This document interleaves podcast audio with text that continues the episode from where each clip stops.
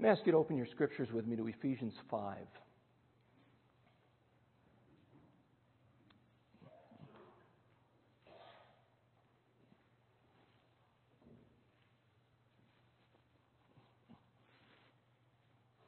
The home is full of embedded portraits of redeemed relationships. We're going to see that in Ephesians chapter 5. You know, we've been talking about sanctification. Sanctification is both being holy and becoming holy. You'll see, and the reason we say that, the reason we define it that way, is the scripture uses the term sanctification in both of those ways. And the results of those, or we're going to say the consequences, you know, consequences aren't always negative. There are positive consequences. The consequence of being holy and becoming holy as the Spirit fills us, or as we walk in step with Him, the consequences of that are shown probably clearer than in any other place in our relationships with one another. And you're going to see a list of those. Paul's just going to kind of catalog these relationships in Ephesians 5. But here are some of the embedded portraits in Ephesians husband wife relationships. A husband wife relationship is intended to model something about the gospel. That's what Ephesians 5 teaches. Parent child relationships. Parent child relationships. This is another embedded portrait. It's supposed to model something of the relationship between the father and the son, and also between fathers and children in an earthly home. But these aren't the portraits our culture is painting, are they? You know, our, our culture loves to paint a portrait of three different kinds of men. They celebrate this, and, and I believe in their anti God uh, hostile secular agenda, they have leveled their attacks against men. They love to celebrate the portrait of the effeminate man. They love to celebrate the portrait of the protracted adolescent. The boy who just never grows up. The boy who never escapes his junior high mentality, even though he's 32 years old.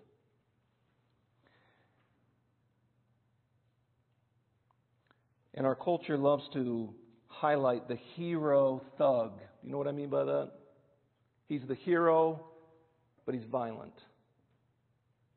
And it's really that portrait that has given rise to, or at least encouraged in some measure, uh, the radical feminism that we're dealing with today. So you have the effeminate, you have the protracted adolescent, you have the hero thug. Is that the portrait that we see in Scripture? Is that what we see in the life of Christ? Is that what we see in, in, in the relationships that sort of unfold out of Colossians and Ephesians and these other letters that are written to us? I've had you turn to Ephesians chapter 5. Paul has already told his readers that they have been sealed by the Holy Spirit. To be sealed is really, it's like, you know, Tupperware is the best way I can explain it where you can have some liquid in there, and, and if you close it properly, you can drop it, it falls out of the refrigerator face down, and ideally, if it's really Tupperware, it doesn't leak, right? That's how we are sealed. And that sealing is the guarantee of the inheritance, which we have received in part, but not in full, and it's the Holy Spirit that does that. Paul's already told the, his readers that they have been sealed. He's also told them in Ephesians 4, verse 30, not to grieve the Holy Spirit. And that's because this is a relationship. Just like children, your relationship with your mom and dad, you either have a grieved mom and dad because of your actions and your attitudes, or you have an ungrieved mom and dad because of your actions and your attitudes. In the same way, it says, okay, do not grieve the Holy Spirit of God. And there are these, there are these actions that go along with that. So how do we, how do we not grieve the Holy Spirit of God? Well, be angry, but don't sin. Don't let any corrupt communication proceed out of your mouth. Put away all wrath and bitterness and clamor and evil speaking. Why? Because those things grieve this person who by his very nature and name is holy. Now in Ephesians 5:18 he exhorts them. Look at Ephesians 5, verse 18. And do not get drunk with wine, for that is debauchery, but be filled with the Spirit. We have been sealed. Do not grieve. Now be filled. Really, there's two imperatives here. Don't be what? First command, don't be drunk with wine, but be, there's the second imperative, filled. And then what follows that are really four participles that are going to show you or, or unpack for you the consequences of obeying those two commands. They all end in ing, indicating these are the results of obeying the command to be filled with the Spirit. But the apostle first begins with a very specific comparison. What is the similarity between wine and the Holy Spirit? What, what, is, what is the crossover? They both what? They both control. They both affect us. They both influence us. And that influence is going eventually, if you're filled with it, is eventually going to be conspicuous. It's going to be evident. So we don't have to walk around here wondering, oh, I wonder if Josh is filled with the Holy Spirit because we know that Josh will be filled with the Holy Spirit if these consequences are true. Or I wonder if Span is filled with the Spirit. Or I wonder if Betty is filled with the Spirit because there are clear consequences that are going to tell us that this person is not merely religious, maybe not even just merely evangelically and conservatively religious, but they actually are being influenced by the Holy Spirit. And you'll know that because of the consequences that follow. And, and, and I'm, I'm really addressing men, husbands, and fathers and sons this morning. Not just because it's a holiday. I want you to understand as a church, we do not feel tethered to an American calendar. You can, you can read all the excerpts of the apostles' sermons and Jesus' sermons, and they, did just not, they didn't just highlight every single holiday that came around. So sometimes we'll choose to just move through a series and not highlight that. The reason I'm choosing this morning to do this is because of the incredible attack against biblical manhood.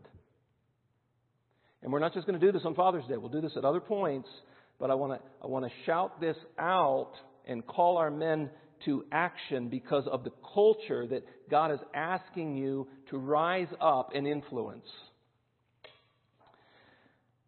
This comparison is about influence. In the first chapter of Dr. Martyn Lloyd-Jones's book, Life in the Spirit in Marriage, Home, and Work, there's a, there's a chapter called The Stimulus of the Spirit.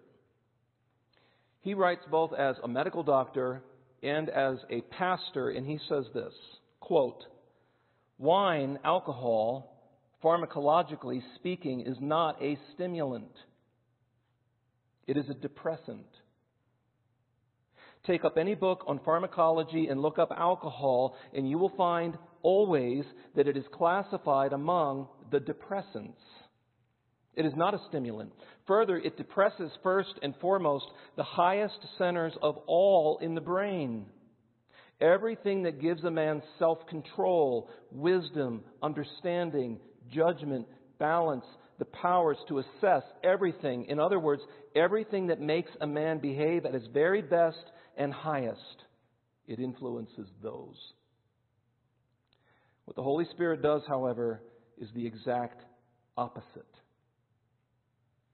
Dr. Martyn Lloyd-Jones continues If it were possible to put the Holy Spirit into a textbook of pharmacology, I would put him under the stimulants, for that is where he belongs. He stimulates our every faculty. Now consider how Paul paints the contrast. If you're drunk with wine that leads to a life where people give way to uncontrolled actions. The term he uses there actually refers to animal like behaviors. This animal like behavior made the news again yesterday.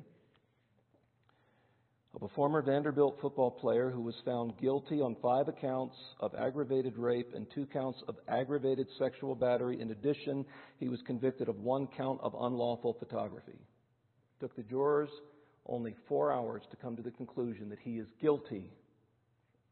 Even though his defense, quote, had maintained that he was drunk and should not be held responsible. But he is responsible he was influenced in a way that the Holy Spirit does not influence. The Holy Spirit, by his very nature and his name, is holy. And when men and when husbands and when fathers and when sons are filled with the Holy Spirit, they will reflect Christ, not animal like base behaviors. You see, the results of being spirit filled are very clear. Matter of fact, John Stott stated this There is no greater secret of holiness. I always tell you to be careful of the single key or the secret, but here Stott's going to use that word. There is no greater secret of holiness than the infilling of Him whose very nature and name are holy. So, what does it look like? What does it look like when a grandfather is filled with the Spirit? We have a new grandfather with us this morning, um, and grandmother. What does it look like? What does it look like when that grandfather enters the home? What does it look like when children come home to the house where a spirit filled dad lives? What does the wife look like? How does she how is she presented by him when she lives in the home with a man who's filled with Spirit? What do the sons look like? How do they interact with sisters and other women in their life and when they're filled with the Spirit. Look at, look at uh, Ephesians 5.19. It's going to seem a little silly at first. Paul's writing to a corporate body. He's going to explain what goes on in our heart as an overflow into our worship together. The effect of spirit filling will be seen through worship. Personally, but here Paul is addressing it corporately. So what happens in here is an overflow of what has been happening Monday through Saturday in the home. And if in the home we are worshiping in spirit and in truth, when we gather, we will worship how? In spirit and in truth. If at home, Monday through Saturday, we have been the world's greatest critics and we have been embittered, then no, there's no question when we gather on Sunday, we will mirror what we have been living Monday through Saturday. Ephesians 5:19 says this, this is what it looks like. Addressing one another in psalms and hymns and spiritual songs, singing and making melody to the Lord with your heart. Doesn't say anything about the quality of your voice, right? Do you know how else it's seen? Look at verse 20 giving thanks always and for everything. Dads, you will example gratitude to your children. They will hear it, they will sense it, they will see it, they will example it. Giving thanks always and for everything a grumbling spirit. That was sort of the besetting sin of Israel. Numbers 11, verse 1. When the people complained, it displeased the Lord, it angered the Lord. That was the besetting sin of Israel.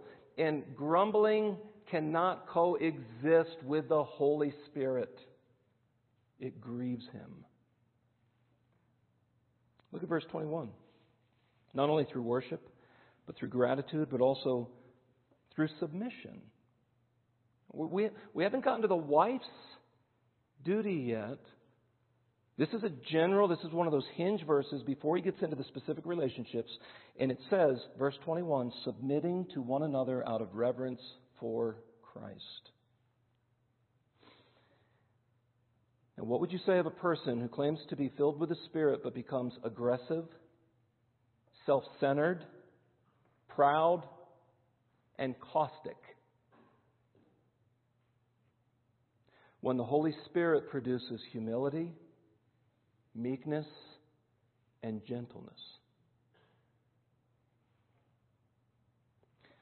I want us to know really four technical things about this command, be filled with the Spirit. Back up in Ephesians 5, verse 18.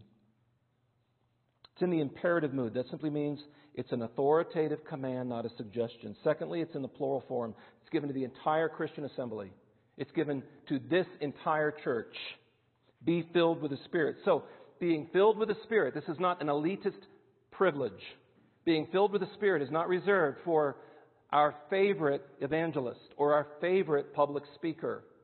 This is a command for the entire church. It's in the passive voice. Let the Spirit fill you. How do we do that? See, it's not a formula to recite. It's not a technique to learn. It's simply a lifestyle of repentance, turning away from that which grieves the Lord and turning towards that which pleases Him. That's it. Let Him fill you that way. Let Him influence you. Let Him control you. And it's in the present tense. The action is continuous.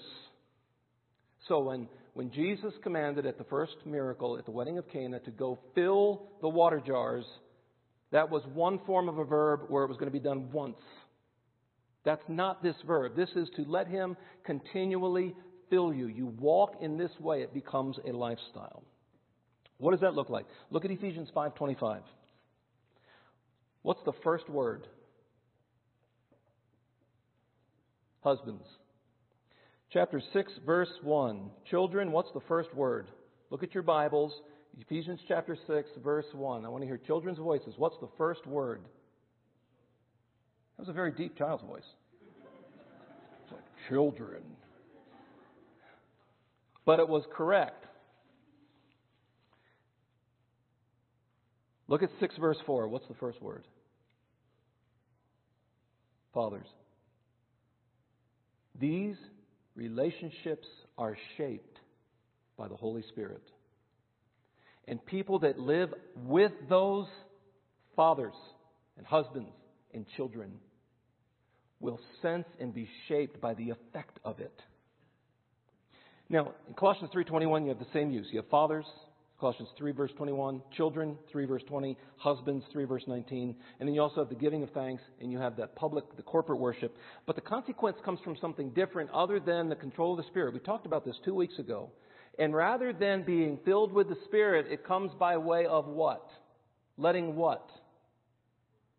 Letting the Word of Christ dwell in you richly. So this is how a biblical home is shaped. It is shaped by people, born again believers who, at the, at the point of conversion, have been given the Holy Spirit. He resides in you, He seals you. But these people now let Him continuously fill them. And that in part happens when we give the Word of Christ a rich dwelling place in our life. So, how do I know what does not grieve the Spirit, the Word of Christ? How do I know what pleases the Spirit? What's going to keep His influence active in my life? The Word of Christ. So biblical homes are shaped by men of the Word and women of the Word. But I'm going to call our men to be the resident theologian of your own household. So the question isn't, how little can I do and still be considered a Christian? The question is given my time, my resources, my opportunities, how should I readjust my schedule and make what God says should be a priority in the home so that I'm not only providing that culture for my wife, but my children and those who work with me as well? It is a being filled with the Holy Spirit by letting the Word of Christ have a rich dwelling place in you. And where's that going to be evident? What does Colossians 3 say? What does, what does Ephesians 5 and 6 say? That's going to be evident. Spirit filled people and word dwelt people, it's going to be most evident where? This is where it gets a little uncomfortable. it's, it will be evident among this community of believers, Highlands Baptist Church, as we share life together. But it's going to be extremely evident in the home at the breakfast table. Tuesday evening at 9 o'clock. Saturday night. And it's going to be evident whether we have simply adopted a religious cadence to life which really flourishes on Sunday, or whether we have become radical followers of Jesus who are going to let Christ's Word dwell in us and let the Spirit fill us. Al Mohler writes this The best way to raise masculine sons is for fathers to embody masculinity. What we intentionally practice daily will eventually be formed in our sons. There's a warning in that. Apart from God's grace, my idols will become whose idols? My children's. And An idol isn't just this little metal figurine. An idol can be control. An idol can be any activity or person or experience found enjoyment in apart from God. And we're exempling that. It's inescapable. And this is what I want you to see. Your leadership, men, and this is, we're going to fly through three key points. Your leadership is inescapable. Look at verse 23. The husband is the head of the wife. That is compared to Christ's headship over the church. The church is safest. The church flourishes best. The church finds its comfort, its security, its joy when she is submissive to her head, Christ. And here in Ephesians 5, Scripture says the husband is the head of the wife. By the way, this is not a command. It does not say to be the head. Nowhere does it say for you to take up leadership. It simply states a fact you're the head of your home. That means you can't get away from it. Okay, so if a, if a father runs off, he is leading by his absence. If a father becomes a workaholic, and preachers can become workaholics too, and it's not okay just because it's the ministry, then he is leading by his addiction. You have an inescapable leadership. You are the head of your home. Now, some of our ladies aren't under that kind of a joy and security and comfort in that relationship. In 1 Peter, then, is written primarily in the household code passage of 1 Peter to the wives. And it encourages you how to influence your husband and how to win him with the quietness of your own spirit, not, not with words, but with your example. And so, even the scripture is ministering to those in here who don't find themselves in this kind of a situation. And that God, through His grace, wants to win your husband through you. Sometimes even a child can win their parents' affections back to the Lord. Husbands and fathers, the real question is not, are you the leader? But listen, how are you leading? How are you leading? If your children were to say Monday through Sunday, seven days a week, this is what my dad lives for. You want, you want to see him passionate? This is what he loves. When he's hurt or feels betrayed, this is how he responds. As I see him and mom interact, this is what it looks like. When things don't go well and the stress level rises, this is how he responds to us. When evil touches the home, this is, this is who he ran to.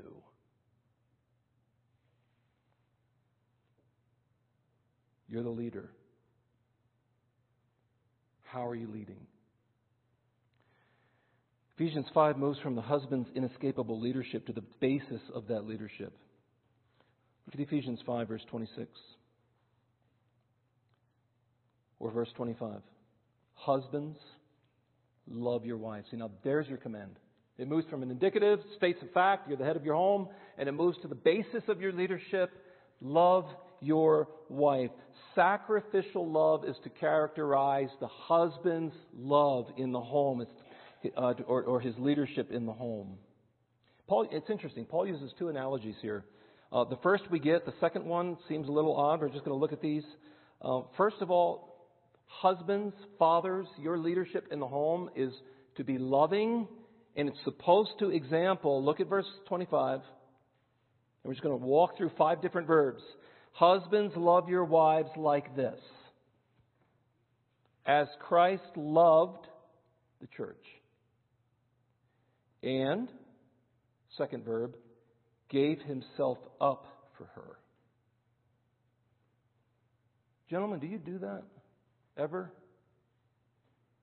You ever give up your your desires, your agenda, your schedule, your preferences, your likes and you ever give up? And that's just on a superficial level.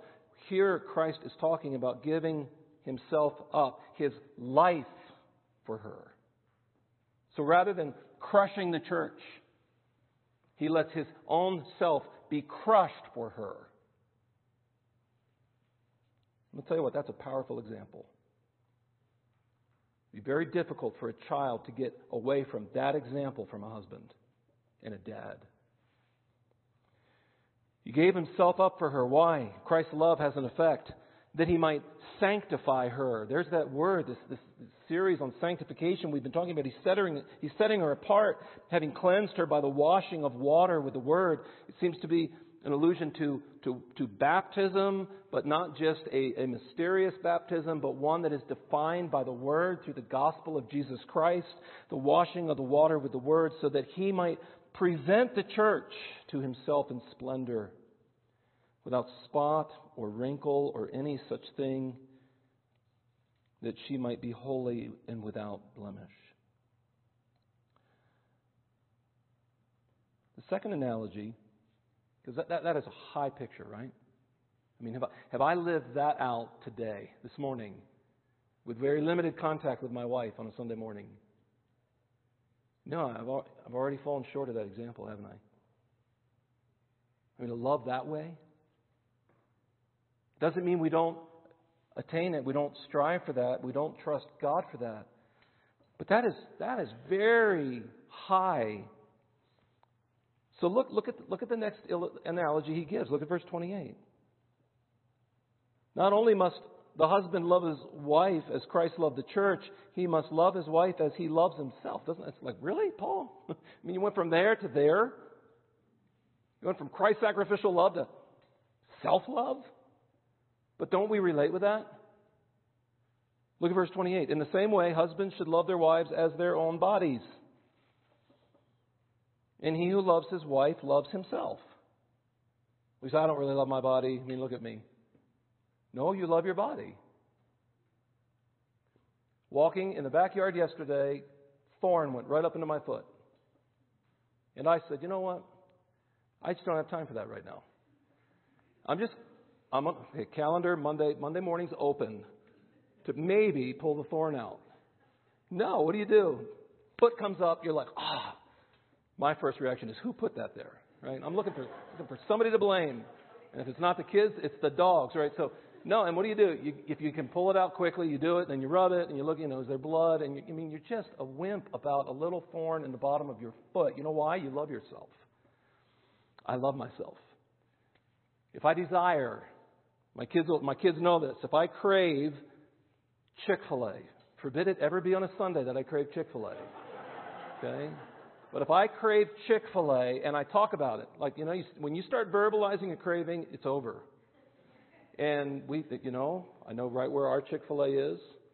And we just get in the car and I go over and just number two entree only and a four piece chicken strip entree only and 53 sauces, right? no, you don't get that. So, why? I love myself. Right? That's not inappropriate unless it's excessive.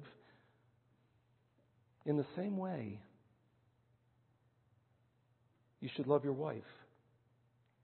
And that's going to overflow in the same way you're going to love your children. You're going to care for them.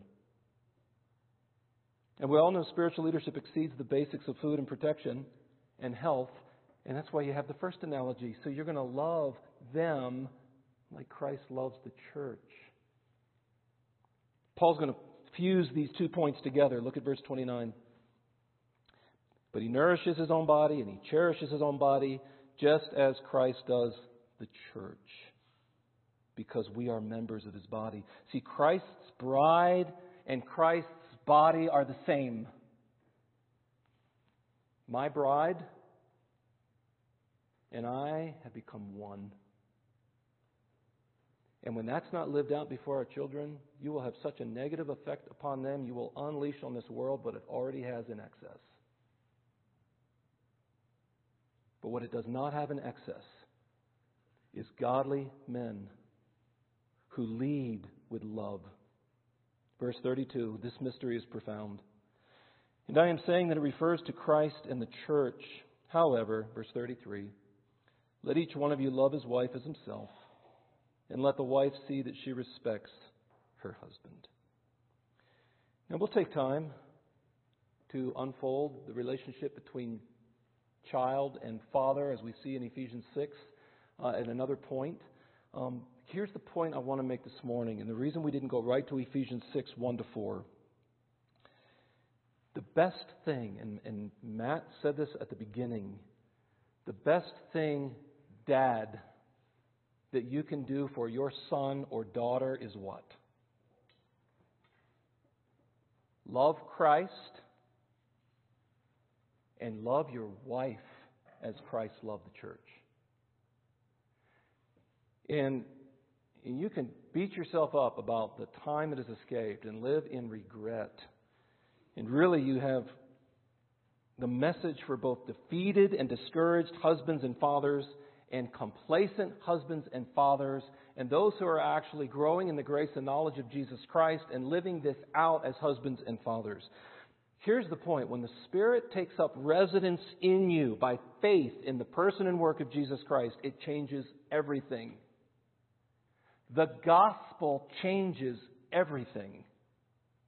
It does not leave a home untouched.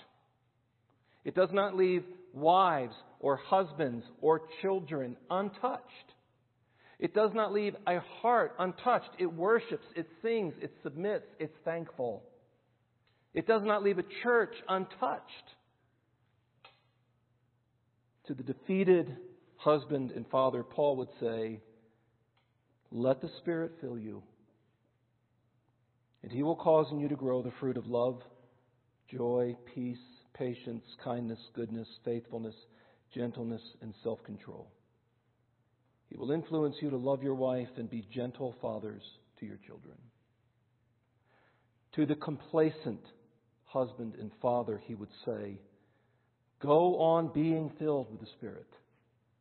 Be thankful for what he has graced you with already, but do not say you have arrived. Do not become mechanical, but let the Spirit keep filling you. And the message to those faithfully pressing on is Your labor is not in vain in the Lord. For in due season you will reap if you faint not. And, and dads, it's not too late. Maybe your children are already out of the home. Maybe they're already suffering under your bad example.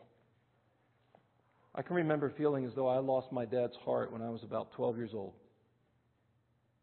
And actually, it was my heart that turned away. We had planned a fishing outing that afternoon, and he came to me, and it was a breaking point. I was about 12 or 13, and he broke off that fishing appointment because he had to go back to work. And he pushed me basically to my next door neighbor, who was a friend, to his birthday party that I did not want to go to. Why? Because nothing beats fishing with dad. And I remember feeling something in my heart go hollow, and for about the next seven years, we basically lived apart from one another. I remember at age 20, I was born again at age 21, so this happened even before I was born again. I remember sitting embittered and hardened towards my dad a little bit. And I remember looking over in the living room, and for the first time in years, I actually saw him smile and laugh. He's always gentle and kind, but there was something that changed that moment when he started to interact with me again in a loving, gentle way. In the way that he would love my mom. His leadership was inescapable. When I was born again, our relationship grew and is tremendous to this day. And Unlike some of you, I still have the counsel of my dad and that relationship. And I remember Fred Smith, former CEO of FedEx, wrote in this little book called Learning to Lead, talked about this one high, powerful CEO executive. And he went fishing with his son rather than he went to work that morning. And he came back and he wrote, this dad wrote in his journal, he goes, Went fishing today with my son, wasted morning. They found the son's journal later on, and later on he said, Went fishing with dad today, best day of my life. So, dads, don't underestimate your influence. You have inescapable leadership. You must lead with love. You must lead as Christ loves the church, and you must love her as you already love your own body. Don't grow weary in well doing. If you need to talk to your wife today, you talk to your children today and ask forgiveness, that's meekness. That's humility. Do that. And then trust in the grace of God for a restored and now renewed relationship as you move forward.